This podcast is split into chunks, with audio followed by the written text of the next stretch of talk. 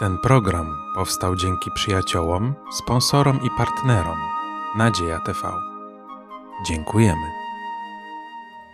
Dzień dobry, witam serdecznie w zborze Kościoła Adwentystów Dnia Siódmego w Podkowie Leśnej. Zapraszam do studium Pisma Świętego. Będziemy teraz studiowali list do Rzymian, rozdział 10 i 11.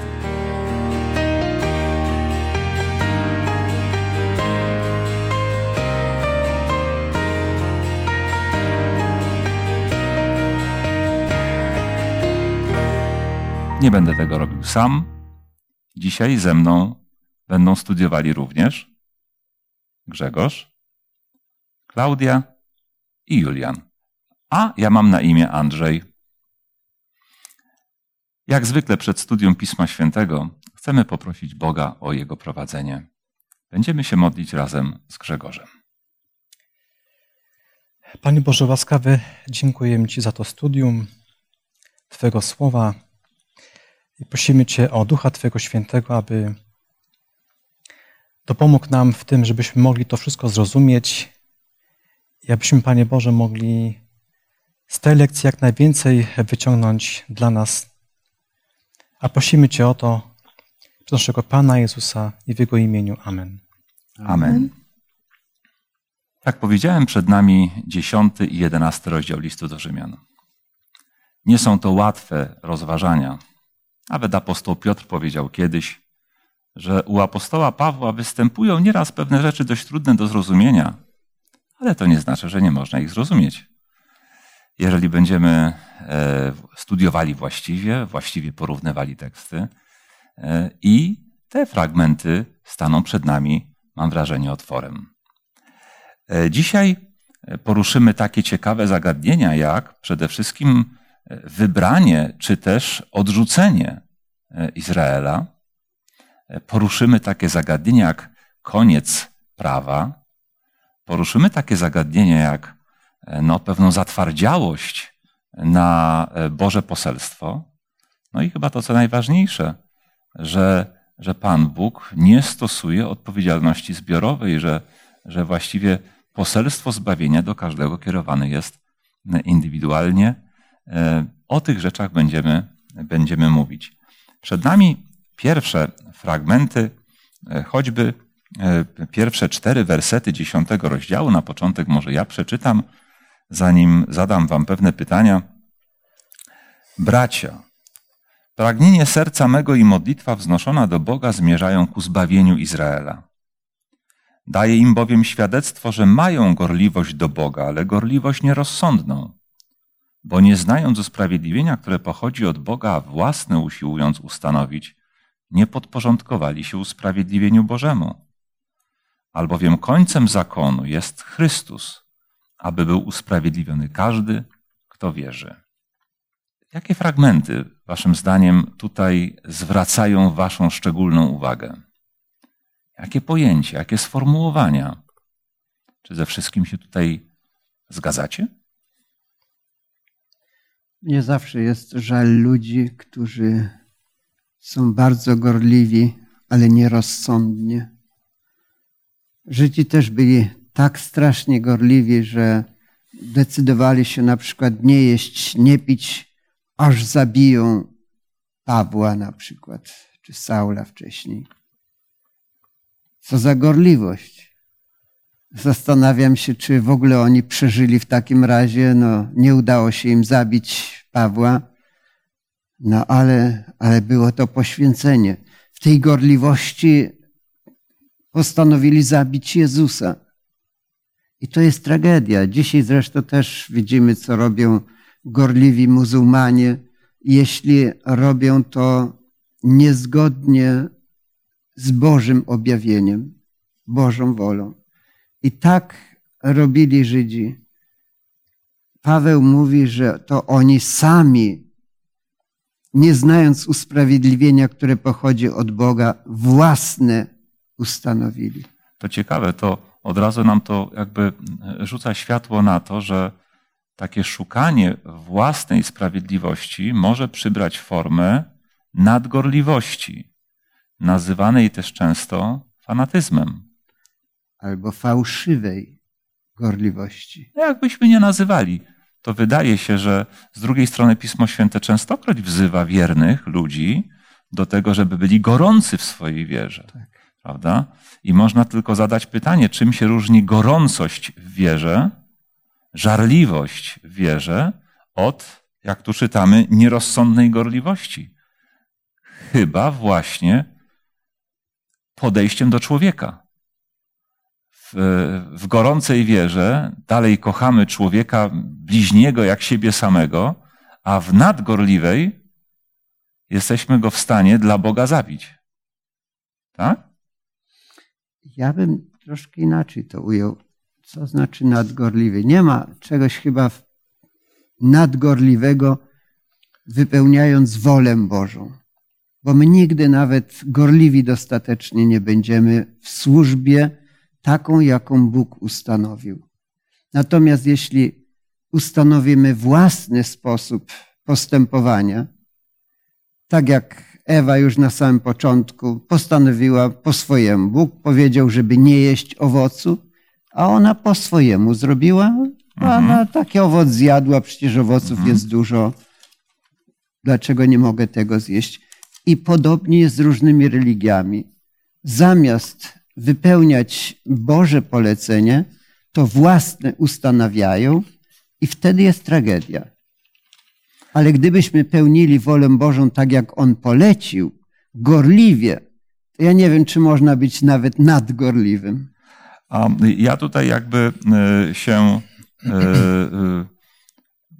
e, e, próbuję bronić tej swojej tezy przez choćby zacytowanie fragmentu z listu do Galacjan, gdzie apostoł Paweł opisuje swoje doświadczenia sprzed swojego nawrócenia, gdzie mówi, że prześcigał w żarliwości dla żydostwa wielu rówieśników swego pokolenia, będąc nader gorliwym zwolennikiem ojczystych ustaw i w tym wszystkim srodze prześladował zbór Boży i niszczył go. Prawda? I tu właśnie to jest e, akurat ten przykład podany, jest właśnie takim przykładem nadgorliwości, kiedy my sami sobie jakoś e, nakładamy na, na siebie po prostu niepotrzebne mm, postępowanie, które właśnie jest nadgorliwe. To jest jakaś taka forma właśnie takiej właśnie, takiego właśnie legalizmu, kiedy ja biorę sprawę w swoje ręce, a nie jestem posłuszny, nie mam takiej pokory do Boga. I tutaj takim właśnie przykładem jest apostoł Paweł jeszcze przed nawróceniem. Albo jestem posłuszny, ale w sposób, który się wcale Bogu nie podoba. W sposób, który inne Boże stworzenia, Bożych ludzi, y, ludzi innej może religii, ludzi innego narodu traktuje w sposób poniżający, tak? Tak też może być? Wydaje się, że tak. Ja myślę, że troszkę to też wynika z tego, że tracimy z oczu Chrystusa. I w momencie, czy Boga, tak? I kiedy tracimy go z oczu i zaczynamy tylko myśleć o, o tym, jak jesteśmy gorliwi i co robimy, a czego nie robimy, i że jesteśmy tak żarliwi i gorliwi w tym, co robimy, natomiast no, nie widzimy, po co my to robimy, czy dlaczego to robimy, tak? Że w tym wszystkim ma się objawiać Chrystus i że właśnie ta Jego sprawiedliwość i to, że On jest tutaj najważniejszy, i w tym momencie no, to wszystko, co robimy, właściwie przestaje mieć sens, tak? Bo robimy to, no właściwie po co wtedy, tak? Jeśli nie ma w tym Chrystusa, no to po co? To właśnie zostaje tylko taka nadgorliwość. Ustęp trzeci w ogóle e, posługuje się tym pojęciem usprawiedliwienia i mówi, że Żydzi nie znając tego usprawiedliwienia, które pochodzi od Boga, własne usiłowali ustanowić, bo nie znali usprawiedliwienia Bożego, albo raczej może nawet nie poznali go. E, to pokazuje też nam wszystkim, e, że jak istotną kwestią jest właśnie sprawiedliwość Boża, że jest jakiś taki miernik Bożej sprawiedliwości, czy też Boża sprawiedliwość, coś obiektywnego, do czego wszyscy powinni dążyć, i Bóg nawet objawił sposób jej osiągnięcia, ale problemem ludzi jest to, że, że wolą to robić po swojemu. Tak? I to po swojemu, choćby przez nadmierną gorliwość, może nie wyjść. Tak? Może przybrać zupełnie odwrotny skutek. I przykłady, czy to Żydów, czy jak Julian powiedział wcześniej, nawet współczesnych, yy, może nawet nie tyle muzułmanów, co islamistów, Tak? Może być tego jakimś przykładem. Jeszcze chciałeś, Julianie, powiedzieć coś. Chciałbym podkreślić też myśl zawartą w wierszu czwartym dziesiątego rozdziału. Albowiem końcem zakonu jest Chrystus. Gdy popatrzymy na ten kontekst, gdy Paweł mówi o tym, że mają gorliwość, ale nie według rozeznania właściwego, własne usiłując ustanowić, to mówi, błądzicie, bo celem całego prawa Bożego i wszystkiego, co jest napisane w Starym Testamencie, jest Jezus Chrystus. I to greckie słowo telos jest nie tyle końcem, co takim celem, do którego wszystko zmierza. To Chrystus jest tą postacią najważniejszą i wszystko, co było w Starym Testamencie, na nim się koncentruje. A więc mówi, jeśli chcecie iść inną drogą, to błądzicie. E, to sformułowanie albowiem czwartego wersetu, którym się czwarty werset zaczyna, albowiem końcem zakonu jest Chrystus, końcem zakonu, czyli prawa jest Chrystus, e, aby był usprawiedliwiony każdy, kto wierzy, ono łączy nam ewidentnie werset czwarty z wcześniejszymi wersetami e, i pokazuje, że no, jeśli tą błędną drogą jest szukanie własnego usprawiedliwienia, choćby w przestrzeganiu skrupulatnym przepisów prawa, e, e, i że jest to mijanie się z Bożym usprawiedliwieniem, to ten następny fragment pokazuje, czwarty werset, że tym Bożym usprawiedliwieniem jest właśnie Chrystus, że ono jest w Chrystusie. Tak. Prawda? I, i, I można na to sformułowanie końcem, końcem prawa spojrzeć tak, jak Julianie zaproponowałeś, że nie tyle końcem w tym sensie, że już nas prawo nie obowiązuje, ale w tym sensie, że to prawo, czy też jego przestrzeganie powinno nas prowadzić do Chrystusa. Y, jesteśmy już przecież po studium siódmego rozdziału listu do Rzymian, gdzie znalazły się takie słowa jak, jak na przykład to, że dzięki prawu ja wiem, że grzeszę. Dzięki prawu wiem, że moje postępowanie jest lub nie jest grzechem, bo to prawo mi mówi, kiedy grzeszę. A kiedy już wiem dzięki prawu, że grzeszę, to tak naprawdę do czego ta myśl, do kogo mnie doprowadza? Do Chrystusa. Dokładnie. Do Chrystusa. Tak jak lustro, gdy pokazuje mi brud na ubraniu, doprowadza mnie do myśli, że trzeba by to pranie uprać, że trzeba by to ubranie uprać. Tak? To są takie porównania również obecne w Piśmie Świętym. Dobrze, E, wiemy już, że końcem, to nie tyle końcem, co właściwie celem prawa e, jest e, Chrystus i dzięki niemu może być każdy usprawiedliwiony, kto wierzy. To sformułowanie każdy też jest, też jest istotne, bo będziemy dzisiaj rozważali kwestię, czy Izrael jako naród został odrzucony, czy też nieodrzucony, jak to się ma do zbawienia Izraelitów, prawda? Już tu mamy sygnał, że Bóg pragnie, by każdy a więc czy Izraelita, czy poganin, był usprawiedliwiony. Był ostatecznie zbawiony. Teraz przeczytajmy sobie e, e, może e, pierwszych siedem wersetów jedenastego rozdziału. Gregorzu, mogę cię prosić? Pytam więc, czy Bóg odrzucił swój lud? Bynajmniej. Przecież i ja jestem Izraelitą z potomstwa Abrahama, z pokolenia Beniamina. Nie odrzucił Bóg swojego ludu który uprzednio sobie upatrzył. Ale czy nie wiecie, co Pismo mówi o Eliaszu? Jak się uskarża przed Bogiem na Izraela? Panie, proroków Twoich pozabijali, ołtarze Twoje poburzyli i zostałem tylko ja sam. Lecz i na moje życie nastają. Ale co jest mu, ale co mu mówi wyrocznia Boża?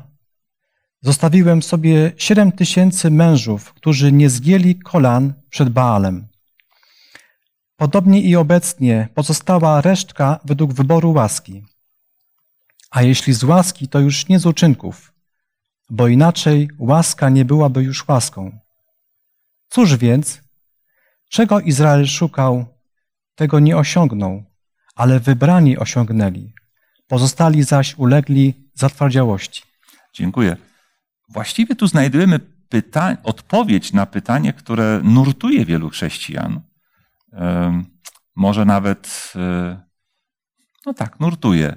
Czy Izrael jako naród, Izrael etniczny, został przez Boga odrzucony? A zastąpił go teraz Kościół Boży, złożony z ludzi z różnych narodów? Odrzuceni ci zostali, którzy nie zaakceptowali Boga. Po prostu oni odrzucili Boga raczej niż Bóg ich. Mhm. E, Paweł prosto mówi: Ja jestem też Izraelitą, mnie nie odrzucił Bóg. Pierwsi chrześcijanie tak naprawdę też byli Izraelitami, nie byli odrzuceni, tylko przyjęci byli, zaakceptowani przez Boga. W, roz, więc... w rozumieniu, że to oni zaakceptowali Jezusa z Nazaretu. Tak, oczywiście. Mhm. Także Paweł mówi bynajmniej, czyli mówi skądże, skądże. Ja jestem też Izraelitą i nie jestem, nie czuję się odrzucony. Tak jak gdyby Paweł e, stawiał się tutaj w roli starotestamentowego Eliasza, a siedem tysięcy tych, co w czasach Eliasza jednak okazali się wiernymi, to tak jakby kościół e, pierwszych chrześcijan, którzy jak słusznie wspomniałeś, wywodzili się początkowo przecież z Żydów. Byli absolutnie przyjęci, prawda? byli wybrani w tym sensie, że to oni wybrali Boga i się za nim opowiedzieli. A mnie przyszła jeszcze taka myśl. Eliasz myślał, że on sam jest tylko wierny Bogu. A Bóg mówi: Ty nie wiesz nawet, że ja akceptuję tu wielu ludzi, tu z tego Izraela. Ja ich znam, a jest ich siedem tysięcy. I tak myślę, że w czasach e, Pana Jezusa byli tacy, którzy go zaakceptowali. Tylko oni gdzieś tam byli, w Galilei, gdzieś indziej, może nie wiemy o nich, a oni w Ewangelii Jana o nich w znacznej mierze zaakceptowali Jezusa. W Ewangelii Jana o nich czytamy, że to są ci, co, co, co wielbią Boga w duchu i w prawdzie. Tak? Mhm. Czasem może jest to ten Kościół niewidzialny. Tak? ale myślę tutaj o Izraelitach, że e, być może było ich wielu, o których my po prostu nie wiemy. I myślimy, że tak mała garstka była naśladowców Jezusa. Jednym zdaniem, Bóg nie odrzucił Izraela jako narodu, e, tyle że z Izraela została tak naprawdę w czasach apostolskich faktycznie tylko resztka tych, którzy Chrystusa przyjęli, tak jak w czasach starotestamentowego Eliasza.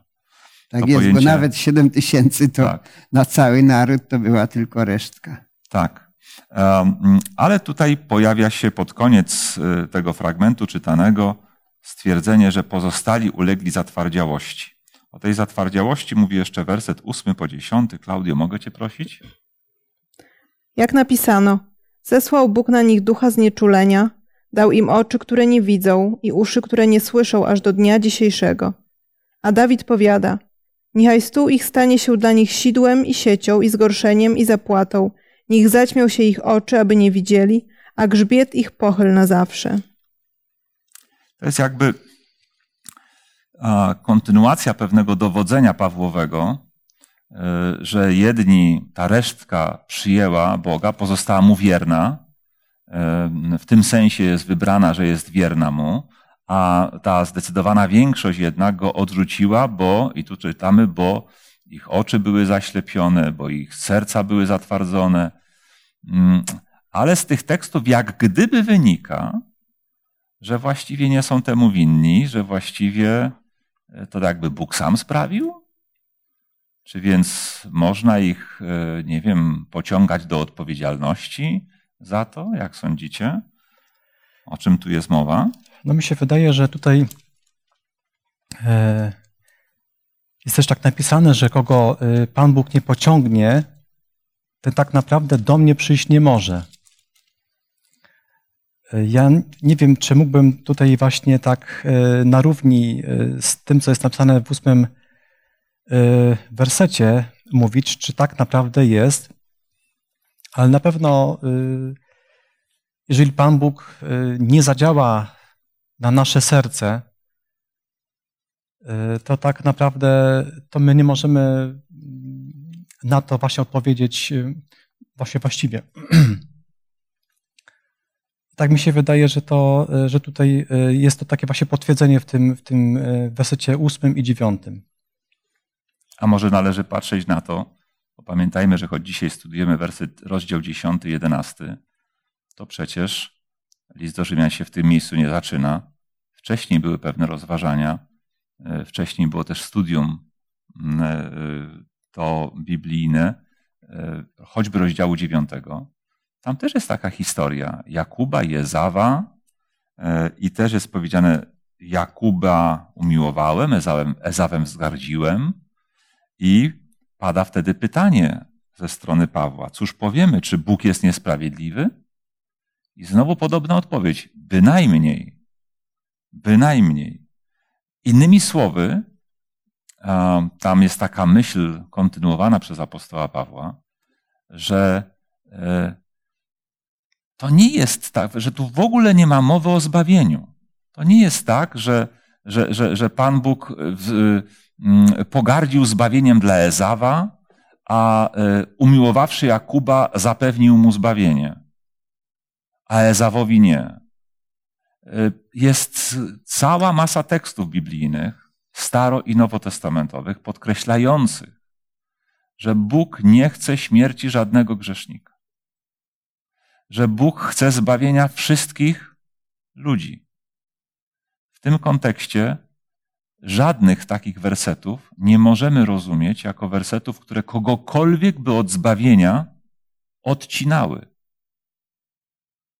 W takim razie, e, jak rozumieć to zaślepienie Izraela, to zatwardzenie serca tego narodu? Jeśli nie chodzi o kwestię zbawienia, to o co chodzi? Dla mnie tutaj w wierszu jedenastym jest pewna wskazówka. Oni się potknęli. E, ich upadek. Także Bóg czyni to, co najlepsze, ale to oni się potykali, to oni upadali. To jest jedna myśl, która tutaj jest zapisana. Bóg też ma plany dla poszczególnych ludzi, jak i całych grup. Dla pierworodnych na przykład miał pewne plany, ale on widział, że jeśli ktoś nie spełnia tego zadania, wybiera kogoś innego.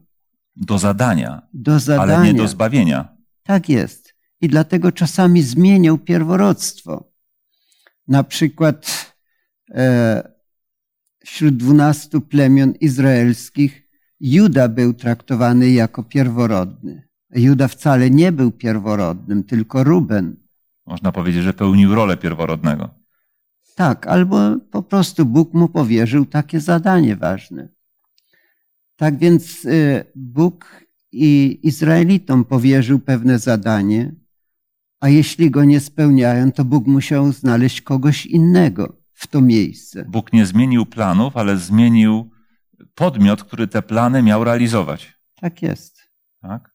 W tym przypadku e, całą grupę etniczną, tak? Ale wcale nie odebrał e, szansy na zbawienie indywidualnym ludziom. Oczywiście. I nawet y, jednostkom z Izraela, które chciały to pełnić, no to tych nie mhm. odrzucił oczywiście. E, to jest bardzo, bardzo, to są bardzo ciekawe myśli. E, w takim razie, a pojawia się jeszcze jedna taka, mm, e, mm, taki moment, gdybyśmy zakładając jednak, zakładając jednak, fałszywie zakładając, ale gdybyśmy uznali, że jednak Bóg mm, cały naród odrzucił, i czy tam w tym narodzie ktoś chce iść za nim, czy nie, czy przyjął Jezusa jako swego zbawiciela, czy też nie, to jednak jest Żydem, cały naród żydowski odrzucony, nie ma dla niego szansy na zbawienie. Czy z taką koncepcją bylibyśmy się w stanie zgodzić? Co ona wam przypomina?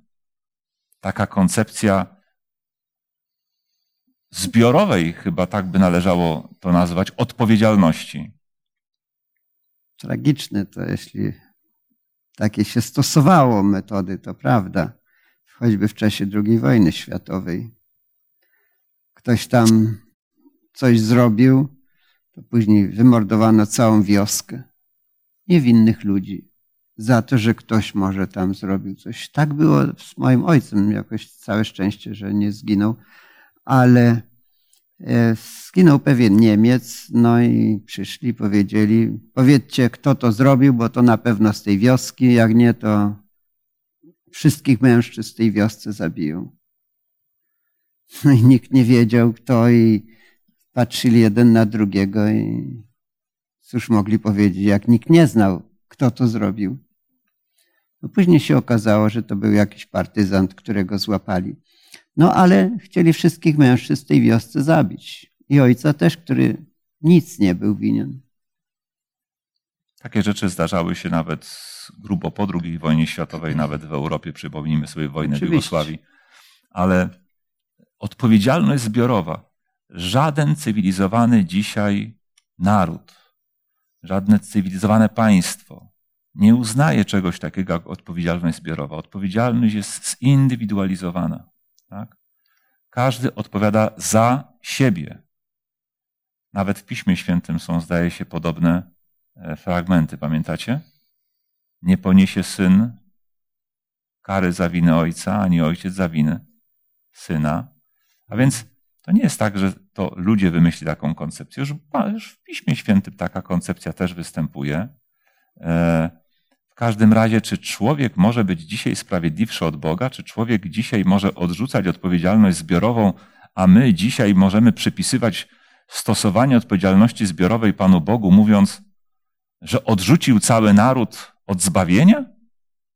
Zwłaszcza od zbawienia. Jeśli mógłby nawet zmienić coś i wybrać inny naród, załóżmy, bo Izrael też nie zasługiwał na to, żeby być wybrany. Bóg mógłby ewentualnie wybrać jakiś inny naród. Ale do pełnienia innej tam, funkcji. Ale do pełnienia funkcji jakiejś. Ale nigdy od zbawienia nie. Tą funkcją było, tą funkcją było y, głoszenie prawdy o Bogu, prawdziwym Bogu całemu światu. Tak. Tak? Skoro jej nie spełniali, Bóg powołał Kościół nowotestamentowy do jej spełniania, ale nikomu nie zagrodził drogi do zbawienia. E, mm, Przejdźmy w takim razie do kolejnego fragmentu, 11 rozdziału.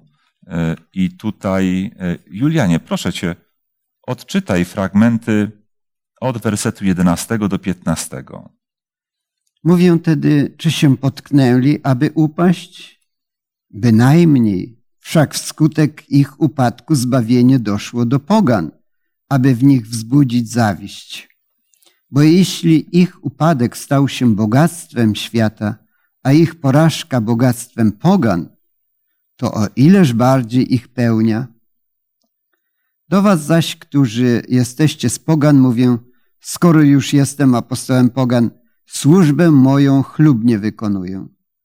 Może w ten sposób pobudzę do zawiści rodaków moich i zbawię niektórych z nich. Do którego wiersza? A do 15. Jeśli bowiem odrzucenie ich jest pojednaniem świata, to czym będzie przyjęcie ich, jeśli nie powstaniem do życia z martwych? Popatrzcie, wraca jakby pytanie, czy Pan Bóg odrzucił Izraela. I wraca w tym fragmencie kolejna odpowiedź na to pytanie. Wydaje się, że jednak nie. Jeśli nawet zmieniły się pewne role w realizacji planu zbawienia i ktoś inny ma dziś robić to, co oni kiedyś, to jako naród od zbawienia na pewno ten naród odcięty nie jest. Po czym to poznamy? Porównajcie ze sobą wersety 12 choćby z 15. W 12 czytamy o jakiejś pełni Izraelitów, prawda? Że dzisiaj, czasy Pawła, jakby on obserwował ich upadek, ale mówi, przyjdą takie czasy, że będzie jeszcze widział ich pełnię, a o tym samym, o, ty, o tych samych czasach werset 15 mówi, e,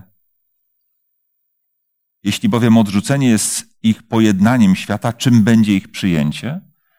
Czyli pełnia Izraelitów, to będzie ten czas przyjęcia ich, albo przyjęcie to będzie pełnia Izraelitów. Czy więc można mówić, że Pan Bóg odrzucił ten naród, skoro mówi o ich przyjęciu i ich pełni?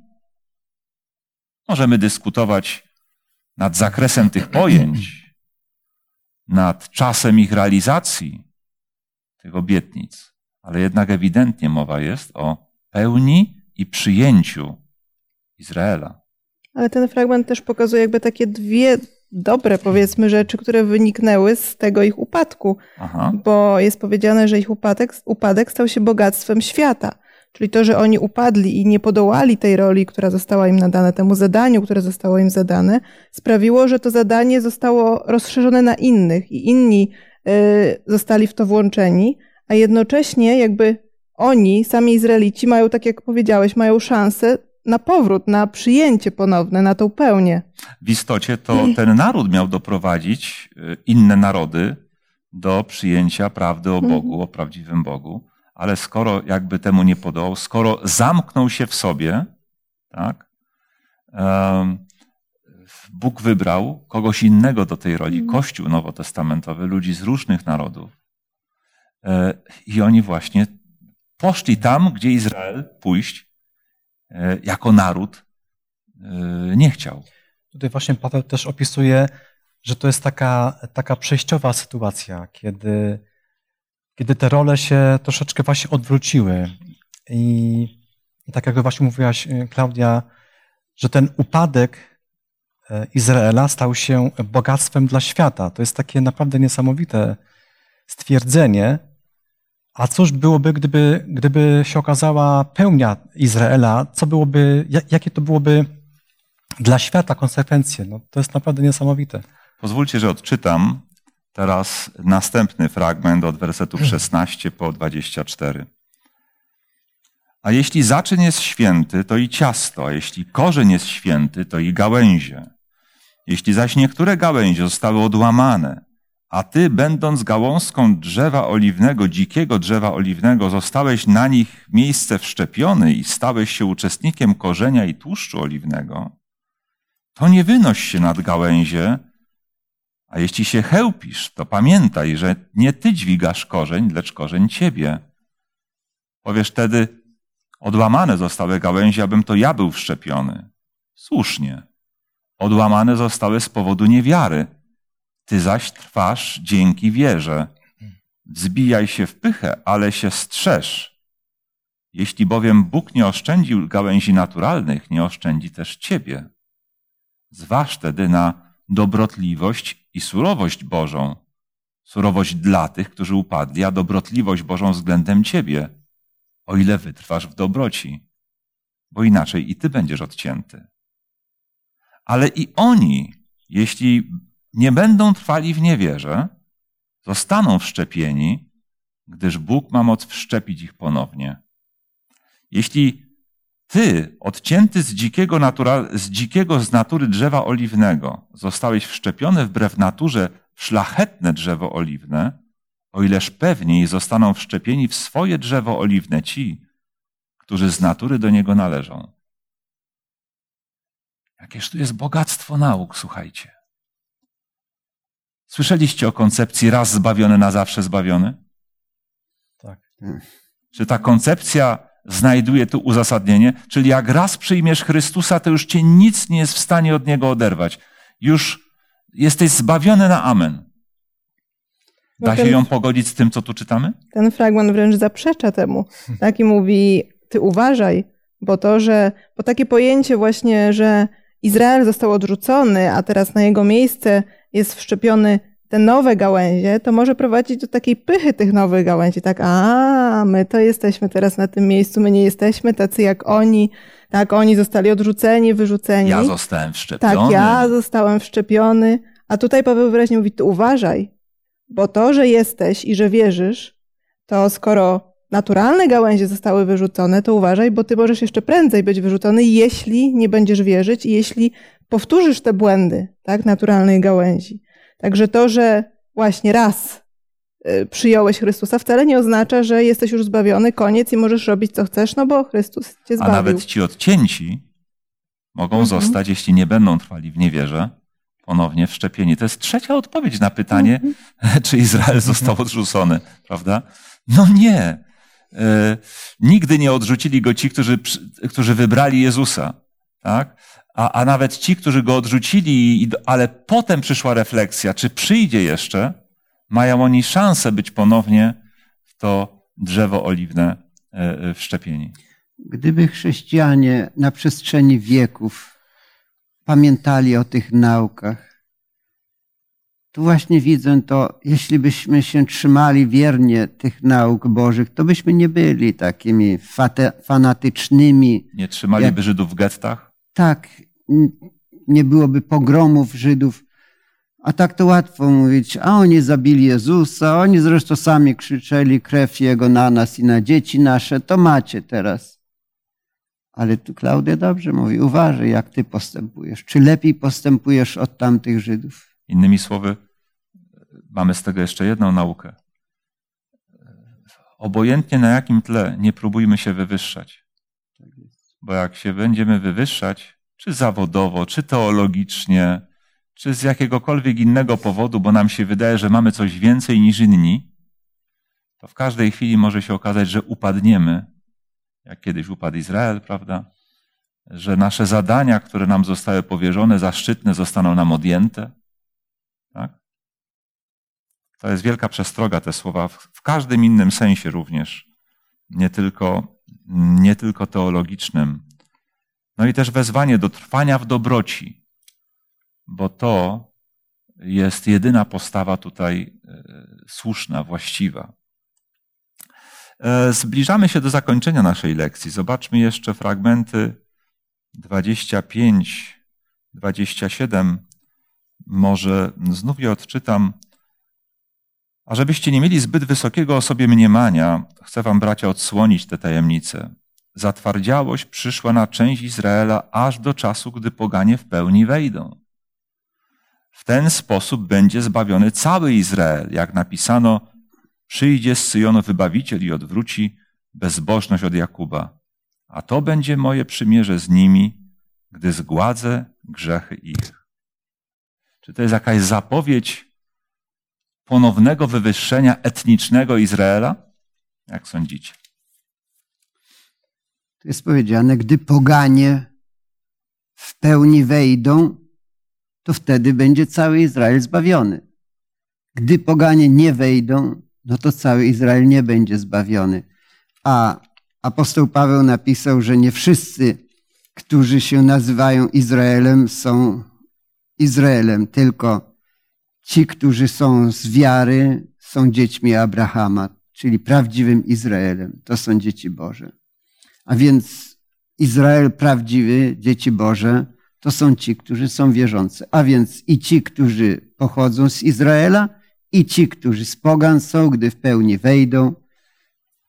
Izrael cały będzie zbawiony, Chrystus przyjdzie, będzie koniec. Można więc powiedzieć, że pojęcie cały Izrael w tym fragmencie, te wersety 25 końcówka, początek 26, jakby łączy w sobie pojęcie Izraela etnicznego z, Izraelem duchowym, który niekoniecznie musi być Izraelem tylko etnicznym, tak? Innymi słowy, ta część, która pozostała wierna, ta resztka, o której apostoł Paweł mówi wcześniej, porównuje ją do resztki z czasów Eliasza, tak?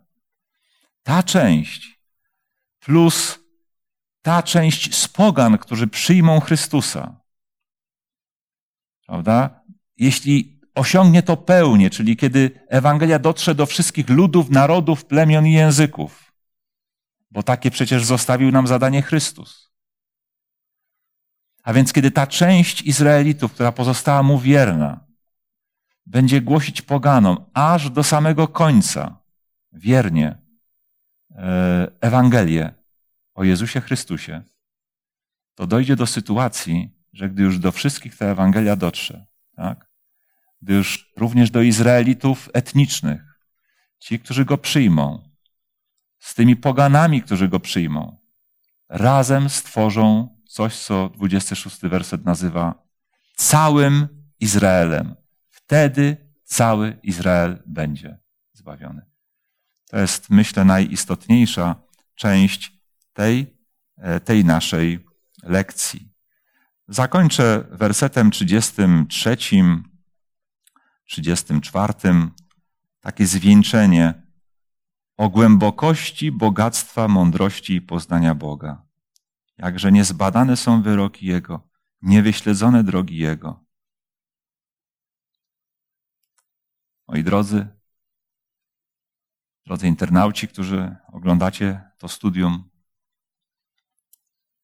jedno z tej całej lekcji, z tego całego studium jest pewne. Obojętnie z jakiego pochodzimy narodu, Bóg chce zbawienia wszystkich ludzi. Bóg chce nikogo od zbawienia nie oddzielił. Bóg chce odpuścić nam wszystkim.